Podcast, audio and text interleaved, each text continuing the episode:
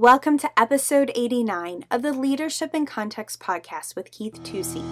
Jesus was crucified and deemed a threat because he pronounced that he would be king. Hi, this is Keith Tucci, and welcome to Leadership in Context. So glad you could be with us. For these next couple podcasts, I'm going to be addressing the issue of how do Christians relate to government. I think with the present COVID nineteen things, there are a lot of good questions out there. I'm not real thrilled with some of the answers I've heard because I don't think a lot of them are biblical. I think a lot of them are ethnocentric in their answers, and I'm going to address what it means to have an ethnocentric theology as we go through these next couple times together. I want to read to you from Philippians, the third chapter, and the twentieth verse. It says, "For our citizenship is in heaven, from which also we eagerly wait for Savior, our Savior, the Lord Jesus Christ." Uh, my citizenship and my allegiance is first of all to the kingdom of heaven. The kingdom of heaven or the kingdom of God, they are synonymous in the Bible, in the New Testament. The Gospel of Matthew uses the word kingdom of God.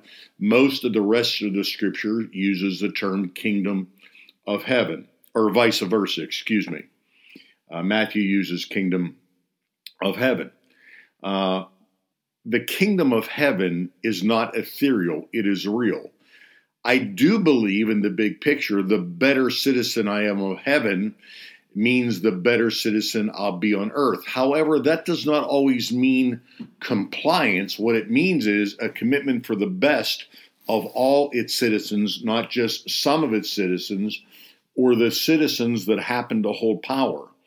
And so what we're really comparing it to is eternal government versus temporal government, not righteous government or spiritual government versus civil government, but temporal government. That government which is real, which will fade away, it will change, people will be voted out, uh, whole nations change their form of government, nations that once existed no longer exist, but God's government is eternal. And so that's what we should go with. That's the difference between truth versus fact. Facts are accurate but subject to change. Truth is accurate but not subject to change. It is eternal. So when you have a conflict of values, or a conflict of how to apply wisdom or biblical principles, one of the things you say is which is eternal and which is temporal, which is subject to change and which is not subject to change. So I think a foundation that we have to establish before we talk about relating to temporal or civil government is understanding that first and foremost, it's God's government, according to Isaiah nine, of the increase. There will be no end as he ex- continues to expanding his rule in his lordship. Now, please remember this fact, and this is very critical, and I think most modern-day Christians have lo- lost this, and that is this. Jesus was crucified, and Jesus was deemed a threat, not because he pronounced himself a Messiah or a Savior, but because he pronounced himself, and it was pronounced that he would be a king. Remember when Herod went after Jesus, the reason that Herod went after Jesus was not because he was going to come and teach in the synagogue or he was going to have a great ministry or anything like that, but Herod came after Jesus because Jesus was going to be king. Now let me read to you, just to refresh your memory, from Matthew two, the first couple verses. "Now after Jesus was born in Bethlehem of Judea, in the days of Herod the king, Magi from the east arrived in Jerusalem. Where is he who has been born King of the Jews? For we saw his star in the east and have come to worship him. When Herod the king heard this, he was troubled, and all Jerusalem with him." When he heard what? Heard that there was a king. Now, what's interesting, what is Jesus the king of here? He's not king over a province or a piece of land, but he's king over a group of people who choose to follow him.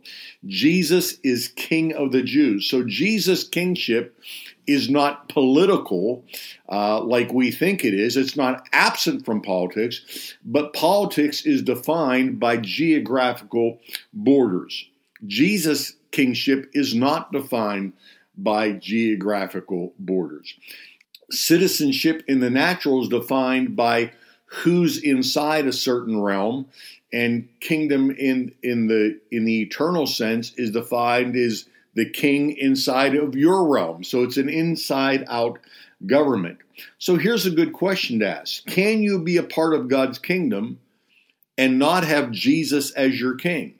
If the foundation of kingdom is kingship, can you have Jesus as your Savior and accept somebody else as the king of your life, as the Lord of your life, as the benevolent dictator of your life, whatever term you want to put on it? Can you accept that and, and not a, and not have Jesus as king?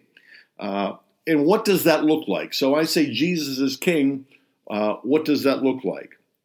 Number one, it looks like this. We believe that Jesus is the final judge and arbitrator about every area of our life, that he is the one that defines good and he's the one that defines bad. He's, he's the one that blesses or he's the one that resists, that he's the final arbitrator.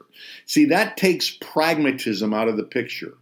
That frees us from the dictates of just doing what's right or what's popular or what gets a crowd or what gets a blessing.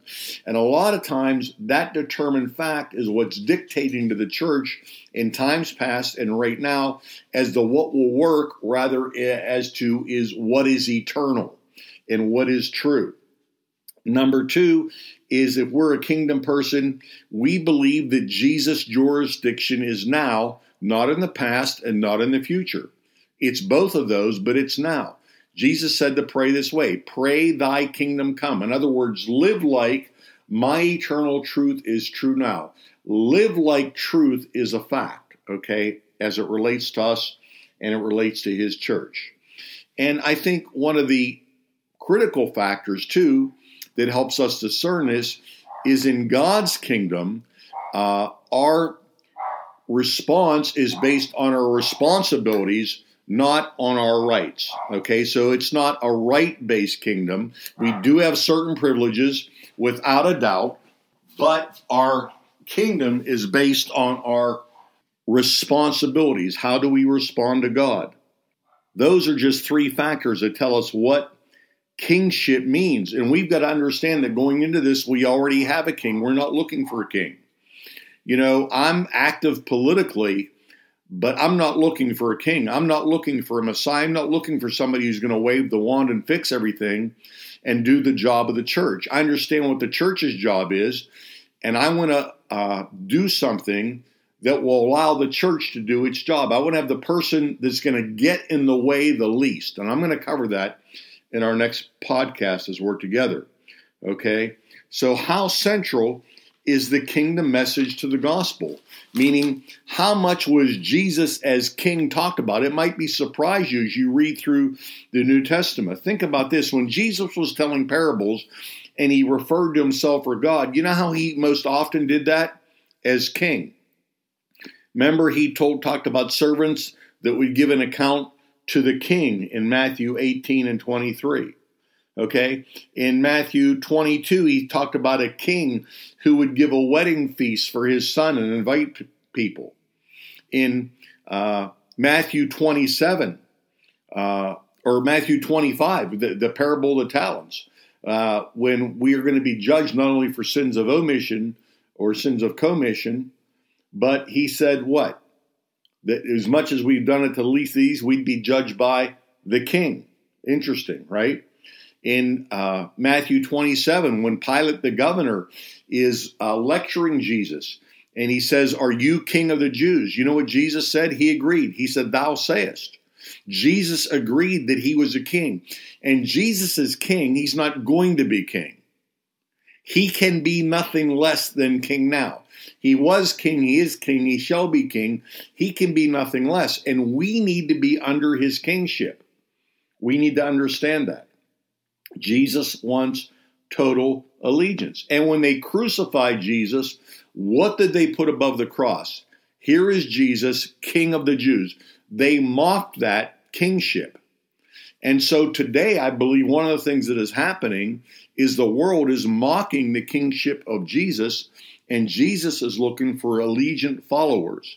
If we don't settle that first in our hearts, then we will become proxy for any government, whether it's a good government or a bad government. If it's not God's government, it's idolatry. If we seek the approval of man rather than the approval of God, it's idolatry. We have to understand that. Now, that doesn't mean that we have to be defiant every time the government tells us to do something, because they are invested with certain powers, and, and we're going to talk about those things. But here's what I want to leave you with today. Because Jesus is king, and we temporally or temporarily live in a temporal kingdom, there is going to be conflict. There has never been a generation. There has never been a move of God. There has never been a revival. There has never been a dispensation. There has never been a church age. There has never been a generation that has followed King Jesus that has not had conflict with another king or somebody who thought they were another king. So how we deal with that conflict is critical. But the baseline we've got to get real is pray thy kingdom come, not pray thy kingdom go away. Okay, not pray we get submitted to somebody else's kingdom. I can only truly be submitted to anything to the degree that I'm submitted to Jesus, and Jesus is king. Look it up in your Bible. Run a reference on king.